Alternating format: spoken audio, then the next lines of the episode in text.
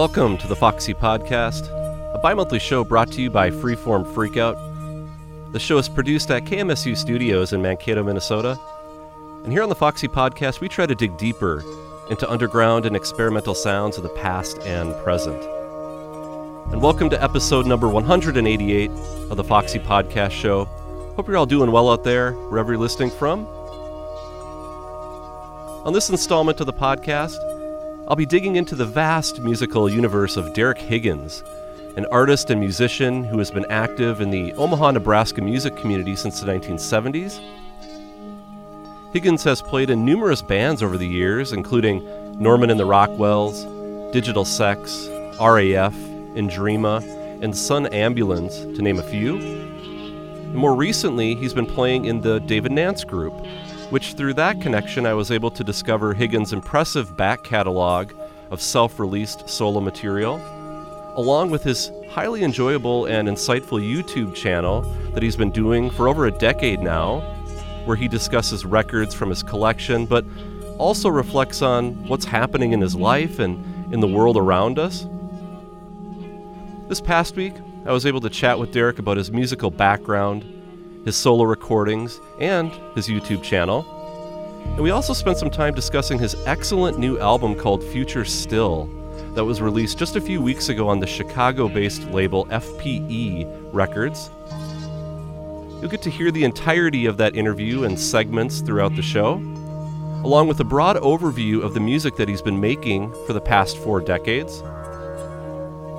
Before we get into the first interview segment, I thought I'd start off by playing a few tracks from Derek's solo back catalog, starting with the opening song off of his 2004 album simply titled Derek 2. This is The Door.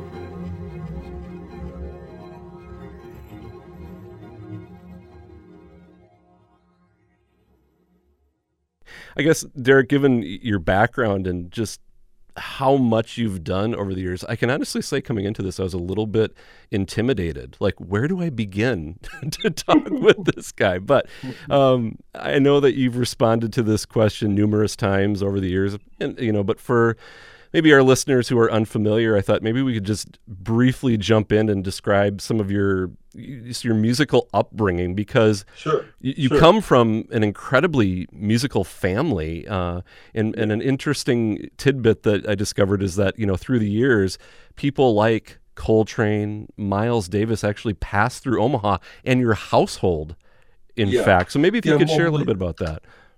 Sure. Well, my my parent, both my parents were musicians, and my dad is originally from Paducah, Kentucky, and was raised in Chicago, and so he ended up um, becoming uh, part of the what they called the hot jazz scene in Chicago when he was a, a kid, and um, and so consequently he uh, grew up with Johnny Griffin. That's another jazz name. I don't know if you know, uh, but. Um, when we uh, he met my mom on the road. They were in two different bands and one thing led to another and then they ended up getting married. And here in omaha um, even though it wasn't a big spot on the um, on the um, map regarding music it was actually a hub between chicago st louis and kansas city. And so um, a lot of traveling musicians would play here. My dad knew a lot of them. Besides um, for example, me sitting on John Coltrane's lap as a little boy, um, people like um, Dexter Gordon, uh, like I said, Miles Davis have come through. Um, my dad played with T Bone Walker, and um, and then I kind of have to. Uh, oh yeah, another person I remember is Rahsaan Roland Kirk. Oh wow, yeah. Yeah, so um, uh, my mom stopped playing when she started having kids, but my dad tried to uh, balance the two, and that has a lot to do with uh, the the musicians. They would come through, visit, have jam sessions. My dad would actually play gigs in town with some of the folks. So, and then it's on both sides of my family. Besides my dad, my grandfather, before he became a minister, he was a blues musician, Mhm. as and as well as my uncles. My uncles had a band called the Jungle Rhythm Boys, and they actually toured with the Duke Ellington Orchestra Oh wow, yeah. among other things. And so all these people, and then you know about Preston Love, um, Omaha legend. Well, I grew up with around Preston, and my my dad was friends with Johnny Otis, so I was around Shuggie Otis as a kid, but I didn't really know him. Mhm. Okay, so all kinds of people. I you know Right. I can't even remember half the people. Yeah, Right. So it's just truly like it's in your blood. the born Yeah, to be a it is. musician. Yeah. it really You know, is. It's in- throughout my family. in was that i mean given this type of environment and i know that you're a huge huge record collector was collecting music something that sort of came along and ran parallel to playing music or uh, were you interested in playing first No, no, no. It's it's you know I was a child, you know, so it was a the best way I can describe my memory, m- my experience is that I was fascinated with sound. Um, I loved music before I could talk, but I was fascinated with the record player and the radio as things.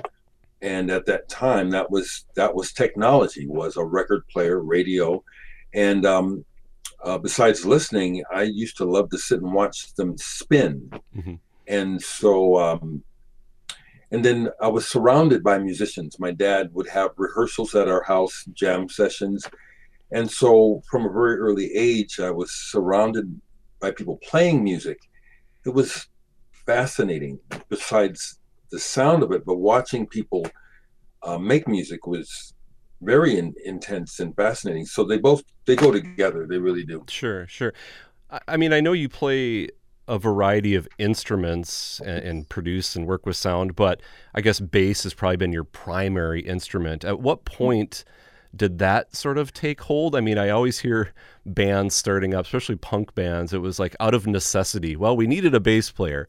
Was that for you, or did you did you take to the bass just as an instrument on its own?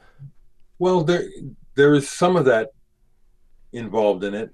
I originally wanted to play guitar, but I started on uh, wind instruments as a child. You know, with my dad uh, trying to teach me how to play tr- flute and trumpet first, and then when I got up the the uh, courage to ask for a guitar for Christmas, I didn't get it.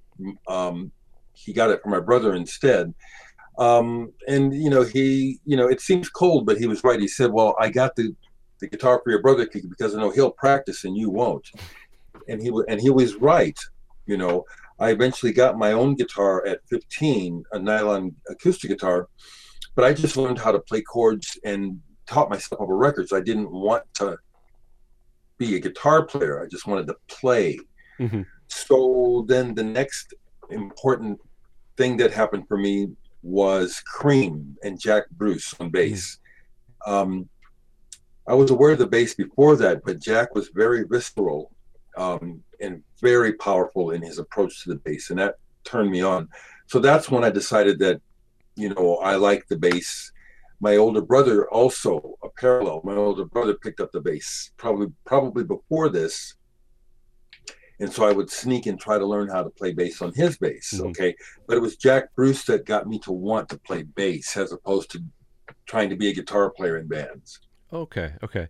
Well, another thing about kind of your past that you've mentioned a, a few times in, in your YouTube videos and another couple recent interviews was there in your high school years you encountered these quote unquote military brats who oh, came yeah. with them uh, mm-hmm. and kind of exposed you to things like krautrock and other more adventurous, maybe proggier yeah. sounds. And, yes. and I guess, you know, first, what were some of the bands that you got into? And I guess, secondly, you know, were those records easy to come by in Omaha at that time as you were discovering this other area of music? Well, no, and I can take credit for helping to break that as a result of my. Uh, it was the Reese brothers, the Reese brothers, and I met in uh, my senior year of high school, and they had just moved back from France. They're Air Force brats, and um, I was already into Pink Floyd and Frank Zappa and and Uriah Heep and stuff like that, as well as jazz. And I had already been turned on to Stravinsky, John Cage, and Steve Reich already. My older brother turned me on to them. But when it came to rock, um, the way that it happened was uh, back in the day, you would carry albums like badges of honor, you know, to school or wherever. Yeah. And one day I had Waka Jawaka by Frank Zappa uh, among my books, and that captured uh, Paul. Paul was my classmate. It, it, caught his attention, and we got to talking. And so um, I think the first bands that he turned me on to were Can, Ash Ra Tempel, Faust. I mean, really, the uh, the hot items that were being pushed by the English music press at the time, mm-hmm. you know, uh, Faust, Henry Cow, he basically turned me onto those bands. And um, they had brought the records back with them. And when I started looking for them in Omaha, I couldn't find them in Omaha, but I could find them in Lincoln, Nebraska, which is an hour away, and that's a college town. Mm-hmm. So they had a record store that kind of matched like a college. You know what I'm saying? Yeah dirt cheap. So there, I couldn't afford things. I would go down there and really basically just, you know, browse with the mouth watering. And maybe I could buy a, a, record every now and then. But that was, and then I um, encouraged Omaha's store Homer's to start carrying imports. Yeah. And they, they did. They did. yeah, I was just going to ask you, is this sort of the, uh, the, the classic import bin that used to come mm-hmm. in of records that where you would discover that's these it. things. Yeah. That's it. You yeah. Know, that's it. And like I said, Homer's didn't even have it, but at my insistence, because I worked there at Homer's on and off from almost the beginning, they started to bring in imports and yeah. it went on from there. God, you mentioned discovering Cage and Reich in high school at a young age. Well, that, actually, that, grade school. In grade school, actually, really, that that to me yeah. seems like for for a lot of people, listeners, that that that's a progression that you need to arrive at maybe later on. What was it about that music early that that struck uh, caught your attention? I should say. Well, I can give credit not only to my brother but also to my parents. Mm-hmm. As I said, both of my parents were um, musicians, but early on, um, they um, this is the early 60s and um, we're all attuned to civil rights and racism and so my parents were very um, aware and wanted us to be prepared for the world and so what i'm saying is that my my mom taught me how to read before i was in kindergarten okay mm-hmm. besides that my parents had full in, um, sets of encyclopedias and then back in those days you would have these library of sound uh, multi-volume uh, record sets that you could buy that would that would um, give you examples of everything from the baroque to the renaissance to uh, the avant-garde to musicals okay? And so i remember my parents bought one of those sets when i was really young and they just made sure that myself and my brothers and sisters were exposed to as many types of music as possible. So the other thing was, as kids, we went to the, the public library a lot, mm-hmm. and and my older brother was the one who first started checking out records, and we loved classical music because of our, my parents. When my brother was struck by the uh, intensity of Stravinsky, okay, so that was the starting point where we started to listen to things that were a little more edgy. Um, it just kind of oriented us. Yeah. Does that make sense? Yeah, yeah. Do you, yeah. In, terms of thinking back to what your parents were they trying to expose you to as many works and as many walks of life as possible to prepare you for what you were going to encounter down the road? You think? Partially, yes, yeah. and uh, also be, to fight to help us fight the stigma that we were dealing with with uh, white with with racism mm-hmm. and the assumed position of white superiority right. that we had to that said well you have you know you do you have to show that you're as good as anybody else smart as anybody else and these are some these are some necess- important components of modern life beyond reading writing and arithmetic but having a sense of the arts and a sense of the world mm-hmm. uh, that's definitely from my parents that was yeah. a big part of it yeah and that's got to be kind of special for you thinking about you know where you're at in terms of and we'll talk a little bit more about this with like your youtube channel and and music how that really has become a, a way for you I mean, you've connected with so many people through music. Like that is such a, a conduit uh, to connect with people. Would you say has that become like you think where you're at now, and and those some of those lessons learned from your parents back then? Is that something that you really that you've held on to. You're like, dang, they knew it was coming. Yeah, yeah it's a continuum. It's yeah. absolutely a continuum. You know, I'm very feel very blessed to be a member of my family, and uh, mm-hmm. uh, my nephew's in town uh, because of my brother's passing, and so we've been getting to know each other much better as adults. And we talk about that. You know, mm-hmm. we, we we share a pride in our family line where um, we we consciously attempt to be cultivated here and connected. Mm-hmm. And um, music really is a universal language. And um, historically, there's many instances where you can see that music was at the forefront of social change, especially here in America. Right. Civil rights and all that. Um, maybe a lot of people don't know, but one of the things that helped to spark civil rights becoming public and in a movement were songs, and in particular, uh, a couple songs by Curtis Mayfield and the Impressions. Right. Yeah. Yeah. So yeah. I've talked about that. Yeah. Yeah. That's... And other other other music I don't even necessarily know to mention, but but music absolutely is a um, a glue that that along with all the other arts, there would be no cultures. We I don't think we'd have societies mm-hmm. without that component. Right. Right. Very important. Very important not to branch away from this this topic that we're on right now, but I thought we would kind of lead into this first block of music here, and and sure. I should mention that you know my entry point into the the Derek Higgins universe was through the David Nance group. Um, and discovering okay. you're, you're playing through David Nance. And in fact, you're on uh, this live cassette that uh, Trouble in Mind came out, and it was a recording of the Goner show, the virtual performance that you did in the backyard. And I was right. just wanted to first, wanted to know how you got yeah. involved in playing with uh, the Nance group. Um, through record collecting, um, I first started to uh, run into David Nance at a record shop called Almost Music. Mm-hmm. But it turns out that he was in a band that I knew of before that. The band was called the Shanks. And I was familiar with John from the band The Shanks, but David wasn't in the band the last time I saw them.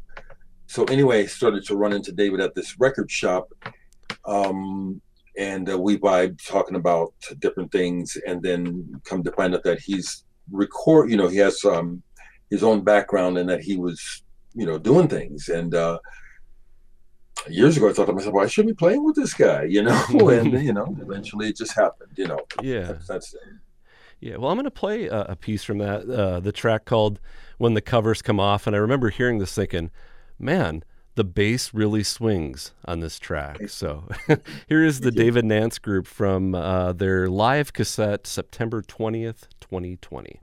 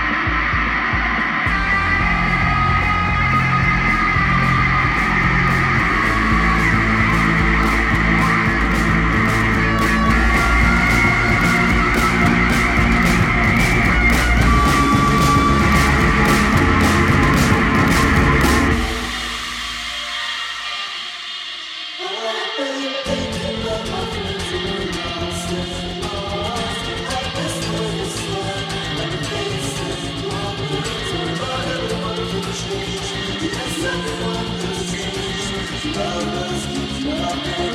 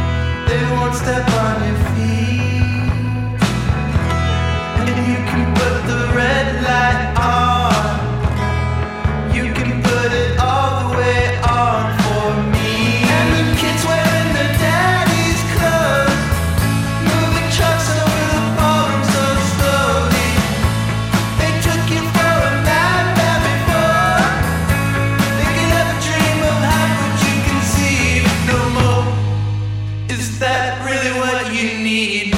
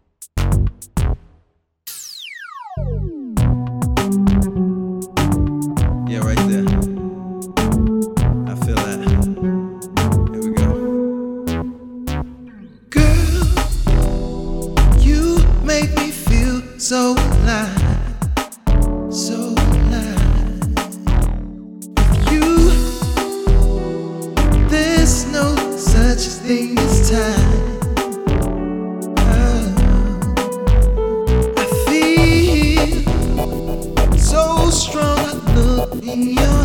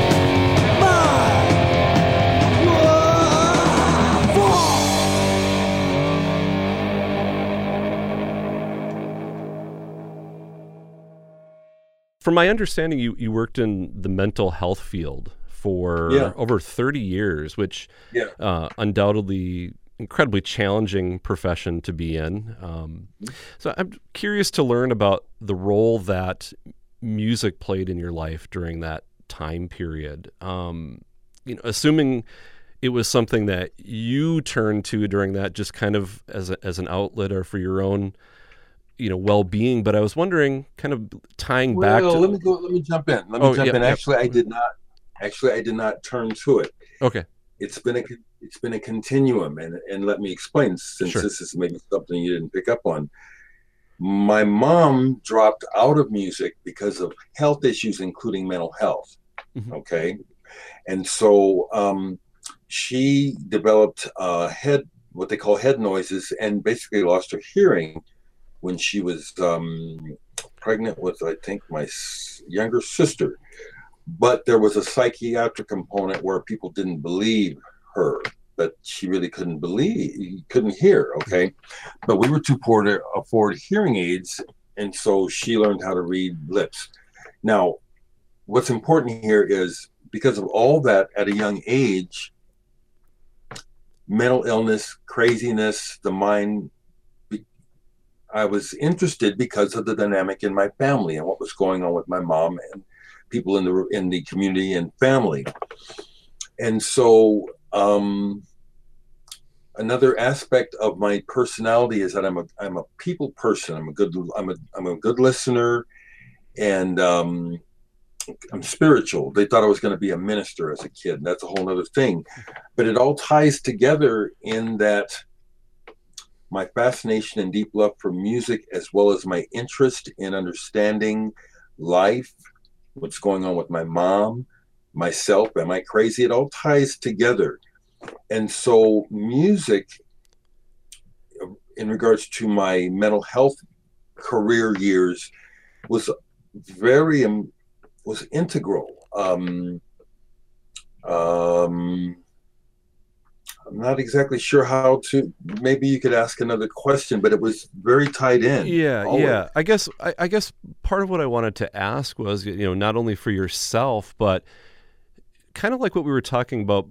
previously is that did you find music as a way to connect with people during that time that oh, like yes. just as a source not even even as simple as a, a conversation piece was it something no, that was okay absolutely music was a very important um, connector in my in my work mm-hmm. on a individual level as well as I was what I was a mental health rehabilitation specialist that mm-hmm. that's that was what I ended up being not a counselor and so I was a I was a um, educator as well as um, a person who worked directly with people. So I would run groups, and I would run the gamut of groups of things like everything from anger management to um, medication uh, understanding to music appreciation to taking people to concerts, literally mm-hmm. um, in groups, and um, it was always a very strong component both ways, you know, because mm-hmm. I saw where music is in most instances a very positive presence in people's lives that I've also experienced where music is a trigger for people's symptoms and memories and, and other things like that. So um, it's always been a very powerful tool, if you can say, in mm-hmm. my arsenal of in, of dealing with with people. I'm retired, but my my uh, role in the community here in Omaha is pretty well established that this is who I am. I'm, I'm a helper. I'm, I'm someone that people to this day, you know, yeah. Right. And music is a big right. part of it. Thinking about that, like early 2000s, where it seemed as though your solo music started to pick up. Uh, um, you know, that music at that time had a much more dreamy, sort of ambient, spacious quality which mm-hmm. you know looking back i mean you were playing hardcore punk and stuff for that so i was kind of mm-hmm. interested if, if, you know that was that change was also in line with kind of finding some sort of peace and calming uh, in your life uh, with the work that you were doing oh that's sweet that's a very nice question the answer is actually that the the streams of music were in place already and in my mind, in my life, they were like this. Okay. Mm-hmm. There's a continuum from um, my childhood roots of Chuck Berry, Little Richard, the church, and then the Beatles, and then psychedelia, into prog rock, into punk, into ambient. Mm-hmm. Um, like Johnny Rotten said, he was a closet Van der Graaf Generator fan when he was in Sex Pistols. Right, See, yeah. when when the whole way that punk became a household word. I thought punk started back in the '60s when I first heard Iggy Pop mm-hmm. and um, and uh, MC5, and to me, the music just all is seamlessly connected.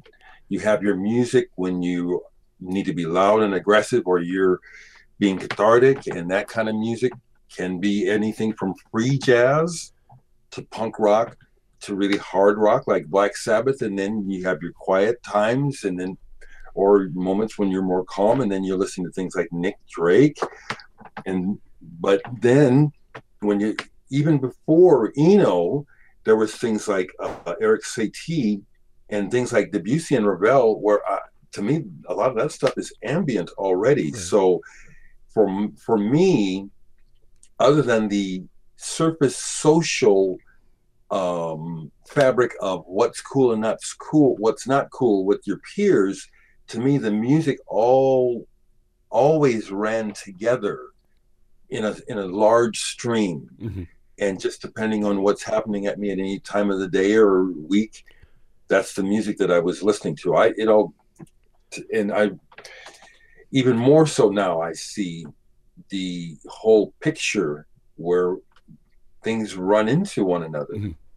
Yeah, yeah. I, I guess maybe going a little bit further with that that question Mhm. because like that sound that I'm describing, I, I had read that you had done some recording work with the artist Laraji, who is yeah, someone. right here in this room. In Yeah. this room Oh, here. wow. Yeah. And he's someone I've just been listening to a lot the last few weeks. So I was just interested to find out how that all came to be and if and if that ever appeared on proper recordings because I was trying to look through your discography and I couldn't Yeah. tell if that was or not. Well, I've contact, I've, tr- I've tried to contact Laraji and his management many times to say, "Can I release this?" and never hear back from them. Mhm. And it was just a, it was came about as a thing that I was doing in the '90s with a group locally called the Healing Arts Council that I joined, and we were um, we were involved with helping to bring um, Tibetan monks who would go on tour to raise money for their monasteries. We helped to bring them to Omaha for the first time. And it was that Healing Arts Council connection where another event that we decided to do um, early in the 2000s was to bring Laraji to Omaha for a concert. Mhm. Um, because again, I was a fan, other members of the council were fans. And uh, when he got here, he was just, he was just, he did not only a concert, but he did a workshop, a laughter workshop, which is incredible. And then he came over and we got to hang out and jam for hours. It was just amazing. Right, right. Yeah, right, That's right. like You know, it's funny. I, I, I went, I've gone from Laraji jamming in this room to, to Rick Agnew from the Adolescents and Christian Death in the same room, hanging out and, and jamming. a lot of cool stuff has happened in that room. Yeah, I, I, yeah. But in in looking at your discography at about 2001 with the release of your album Nice, um, Yeah. your your solo output really kind of started and picked up pace. Mm-hmm. Um, and I was just kind of curious to learn about you know the album Nice and was that sort of a turning point for you uh, as a solo artist? It really was because Nice was not conceived of as an album. What what happened was okay. Historically, um, digital sex happened in the early '80s, and that I started that band, and it was my attempt to see what could happen with the music business. Okay, and um, a lot of interesting things happened, but as often happens in bands, I fell out with the lead singer, and we were the two, I guess, main movers behind the business. And it it ended. I was like really soured on being in the music business because of that. So I dropped out of playing live in the '90s for a while, and was just recording at home a lot on four track for therapy persons pur- purposes and just because. I just have to make music. And started to build up this backlog of, of stuff. And some of it seemed like it was pretty good. And so I started to go through that to pick out stuff that I thought could present well as an album. And once I put that together and called it nice um, that's when I started to think well I don't think I'm done with this. Mhm. And the next solo record, Derek Number Two, which I released in 2004, that's when I set goals that yeah, I'm not done with music. I'm gonna, I'm gonna, I'm gonna try to keep going. Keep doing it. So the Beatles really did change my life. The Ed Sullivan appearance, it was a cosmic moment in the world, and I felt it. And um, I was fascinated by Beatlemania, the whole British invasion. But the thing that I wanted from it wasn't the fa- the false fame or the girls.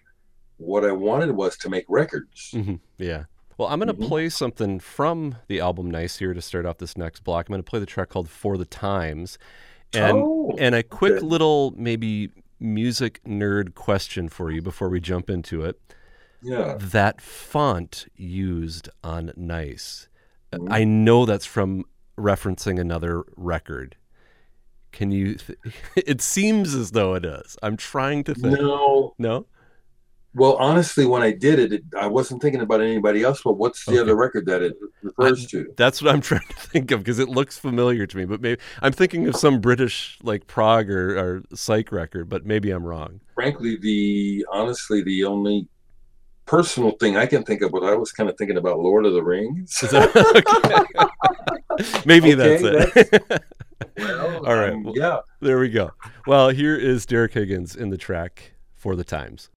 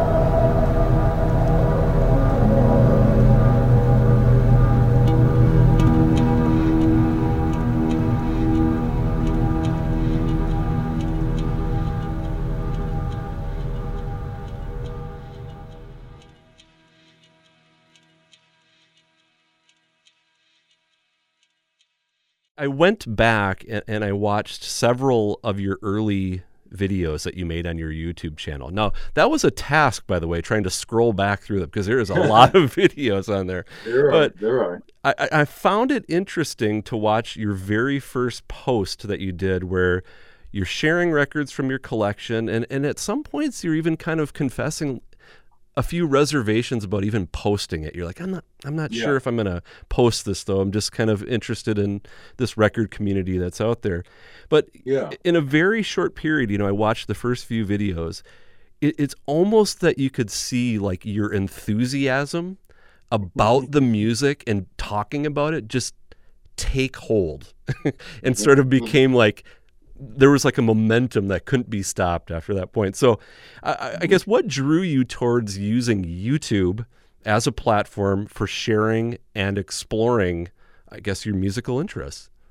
Well, um, I would say it has to do with the fact that actually, when I was a small, when I was a kid in, in grade school in the 60s, I would fantasize about being able to um, have my own TV show, for one thing.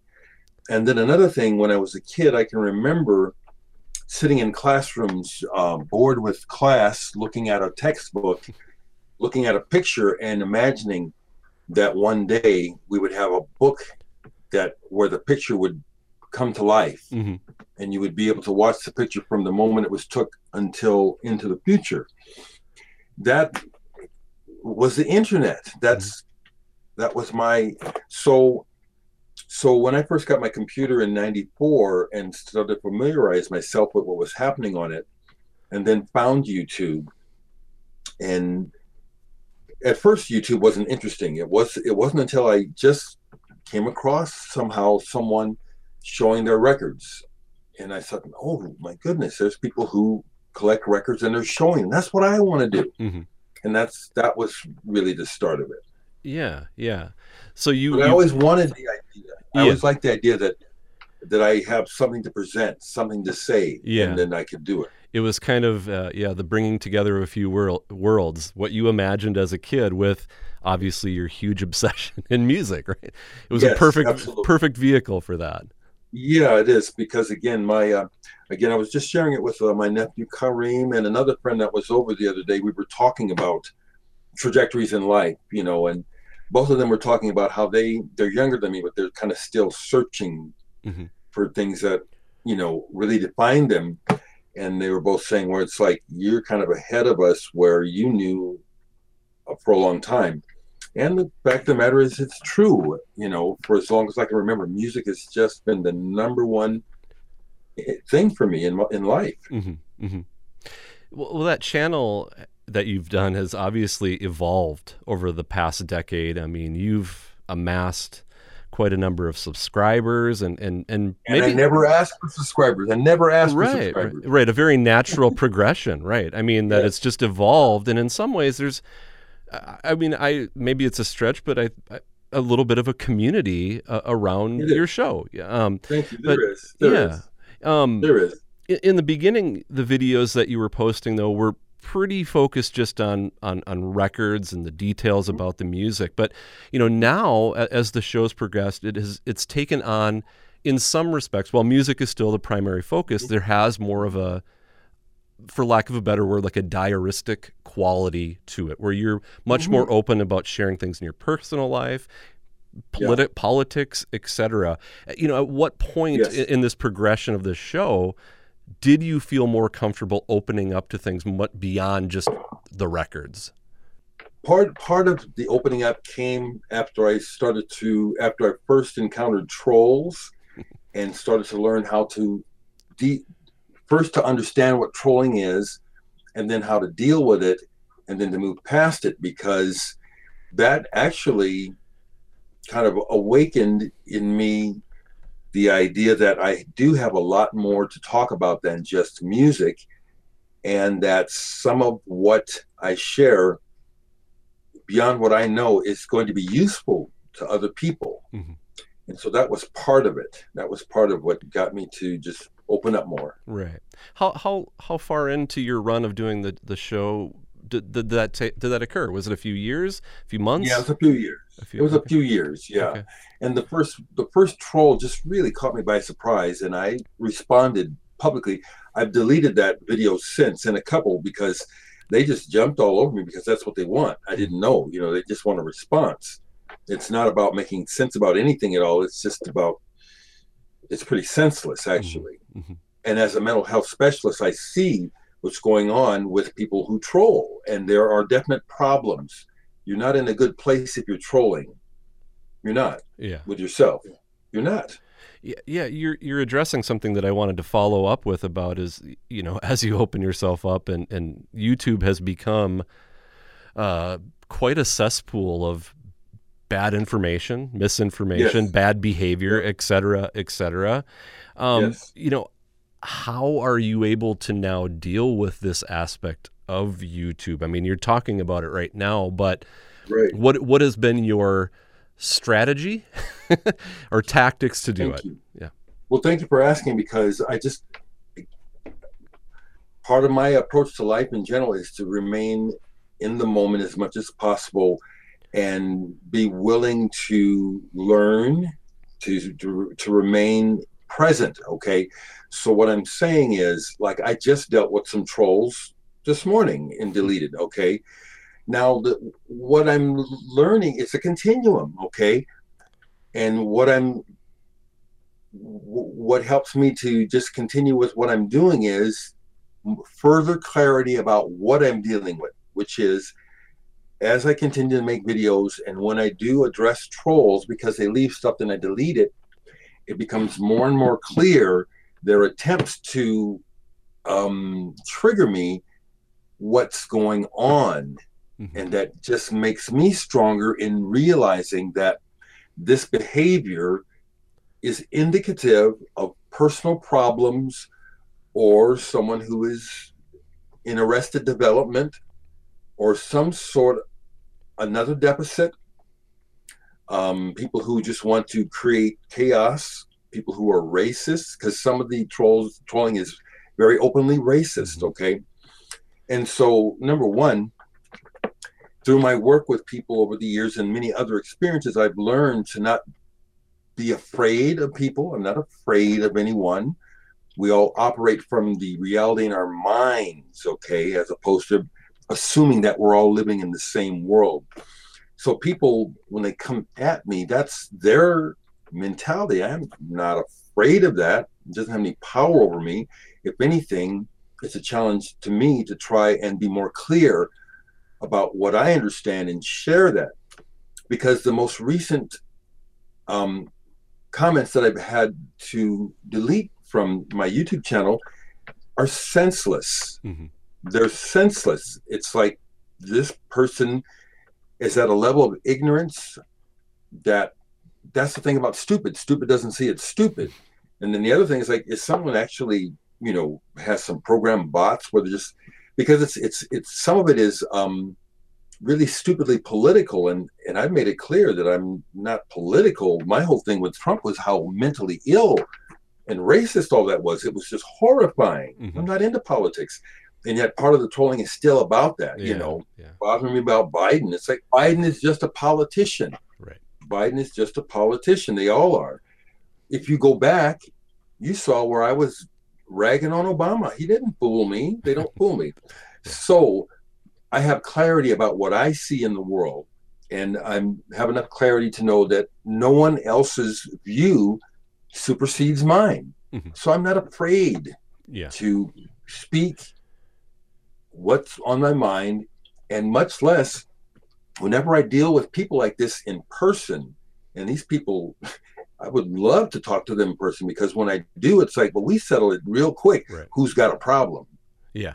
Yeah. and i have experience with people twice my size trying to intimidate me and it's like that ain't you don't intimidate nobody i see right through you Yeah. yeah. right through your mess maybe we can we can flip around what we were just talking about and look at maybe the positive side of, of what's come Sure. out of that that channel that you've created and that and like I said a really kind of a good community that's formed around what you do and, and could you Mhm. maybe talk about how how that has also fueled your solo work and even some of the records that you've put out in the last you know decade or so Well, you know, I would have to say that the YouTube channel has not really had any direct effect on the way I make music. Mhm.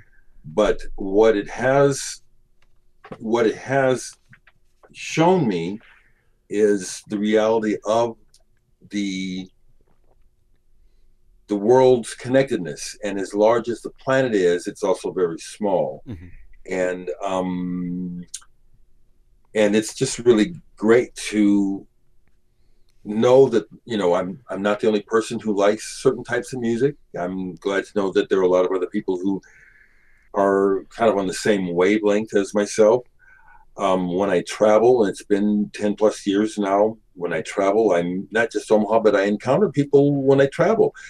I saw you on YouTube, you know, and it's always really good yeah it's yeah. always it's a it's a overall the sense of community has really grown and another thing i'm not surprised by but i'm happy about is that a, a lot of my viewers are over in england in the uk and that doesn't surprise me because a big part of my history is british rock and british music.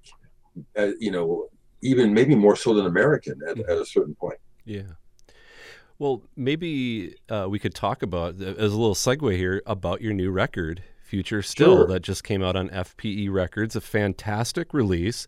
Um, one of the things that I really like about this is that this is a record that sounds like it could have came out in any of the last like f- uh, 50 years. You know, like it, it, it, it sounds like, you know, it could have been a late 70s Kosmische record or some like little mm-hmm. electro funk from the 80s, but it could have came out last week, which it did. You know, it came out Thank so you. recently. Thank- and let's thank be you. honest, there are some things on Future still that, as the kids say, slaps, Dereck. yes There's some stuff that bumps and slaps, right? So, Thank you. Yes, I appreciate that. Yes, thank you. so let's just talk about it. What what was the kind of time frame and span and, and, and the work that you were doing for this particular record? Okay. At the beginning of 2020, um, before COVID hit, um, I was looking to have a pretty ca- active year of playing live. And um, one of the upcoming shows that I was really looking forward to in May was going to be Indrima, being the backing band for Damo Suzuki, formerly of Can. Mhm. We were going to be some. We were going to be his sound carriers for his Omaha show. And then when COVID hit in March and everything really went into lockdown, um, that losing that as well as some other gigs did seem to um, unlock that the next wave of, of recording and songwriting because I just kind of like do it when it arises. Now I can be disciplined and say I'm going to go into the studio and work today, and maybe something will happen. But usually, what I do is I'll just let something arise and I'll go work at it. That's most of um, Future Still was uh, conceived and recorded between March, April, and May of 2020, and it was inspired, I guess, by the fact that I had to work at home. hmm But the music itself, the songs, CV, for example, is not from that. That's an older track. But most of them, there was not a concept before I started. I would either chase a beat or a sound or a melodic fragment in my head that would lead to the track's building. Mm-hmm. Yeah, and it has a nice. So you said you you knew you were working at home. Most of your re- recordings are from home, though, right? If I'm not mistaken, most of the solo stuff. Yeah. right? Yeah. Yeah. Th- yeah, but this one has. I mean, and I can't say that I've heard every single album you've put out because you put out a lot of stuff, but there is Mhm. like a kind of, um, kind of a nice. I don't want to say polish, but there's a nice crisp tone to this one. here. It's a good pressing too, but a very Thank you. crisp sound to Thank this this record. Something that you dialed in. Were you dealing with uh, new recording uh, material or, or equipment at all that's different than what you've used Yeah. before? Yeah, I updated my Reason. I use Reason MIDI, Okay. um, uh, DAW, uh, digital audio workstation, and I was using an older version along with Reaper. And um, I'd like to explain this uh, that I could realize all these ideas with real instruments, but that's a whole lot more work and Mhm. time. That's what I like about MIDI is that the keyboard frees me t- to realize ideas. And so when I upgraded my reason, um, I forget when that was, um, that did also kind of inspire me hmm hmm just having the upgrade in in um, Sonics, yeah, and it did um, it did spur me on to finish, try to finish ideas more because I have a lot of ideas recorded, and many of them could be presented the way they are, and many of them could be finished further or be fully produced. So with these tracks, I tried the best I could to finish finish them. hmm hmm You started for to, he- yeah, you started to hear kind of a through line in terms of the Yeah. production value of it. Yeah, yeah, I Yeah. did. Well, Dereck, before we sign off here into this next block of music, I thought maybe one final question that I should ask is, you know, beyond future still, what are your future plans that you have or anything else in the works that you can mention? Thank you, thank you. Yeah, I am. I am pretty busy. I um, completed two commissions for dance this year, and one was uh, already performed. The next one is in November. I'm going to be meeting with the dance troupe this week because they want me to perform live Mhm. along with that.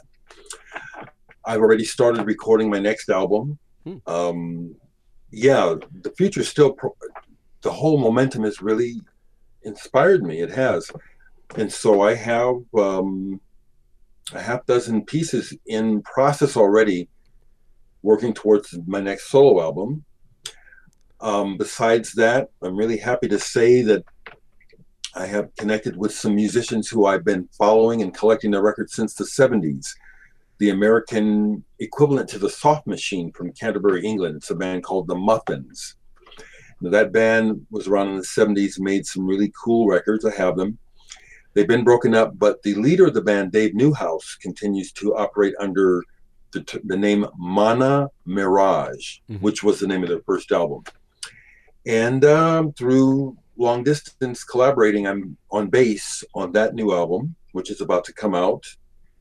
Um, there's another progressive rock band that I've never met the members, but it's called Cloud Over Jupiter. They contacted me and I um, added some keyboards and bass. They'll be on their next album. Um, I have another s- CD project coming out where some of my songs were, com- well, my music was commissioned for this um, art exhibit that involved 60 guitars and mandolins and basses suspended from the ceiling, played by um, engineered um, plectrums that are Oh, wow. built onto the guitars, and they play um, arrangements of my songs. Mhm.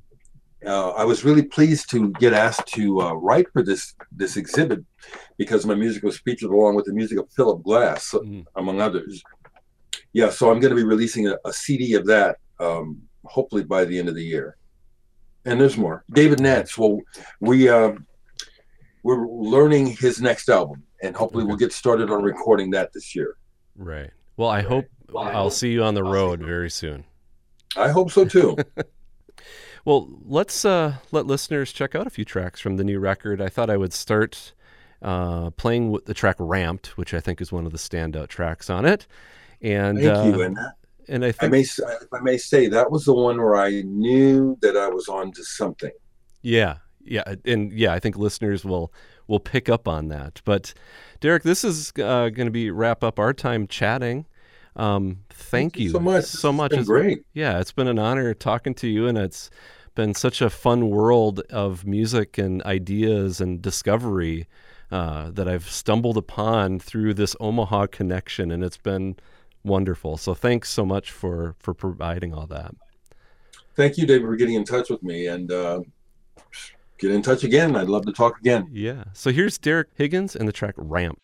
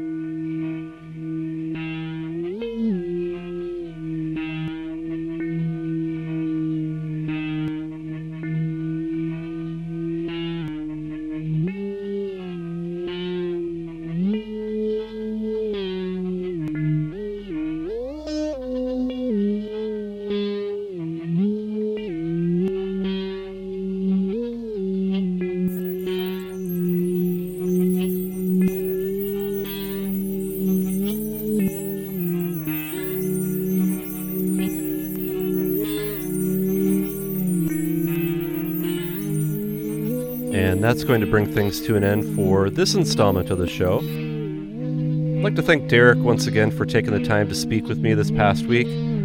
Such a pleasure to get to chat with him and find out more about his music and life story. If you'd like to check out the complete playlist for this show, you can go to our website at freeformfreakout.com. There are links that will bring you to each of the releases played and where you can purchase digital and, in some cases, physical copies too. I'd also strongly encourage you to check out Dereck's Bandcamp page, where there is a wealth of material to check out. That's at dereckhiggins.bandcamp.com. That's Dereck, D E R E C K. If you have any questions or comments, you can always get in touch with me at ffreakout at hotmail.com. I'll be back again in a couple of weeks with another new episode. Until then, thanks so much for listening.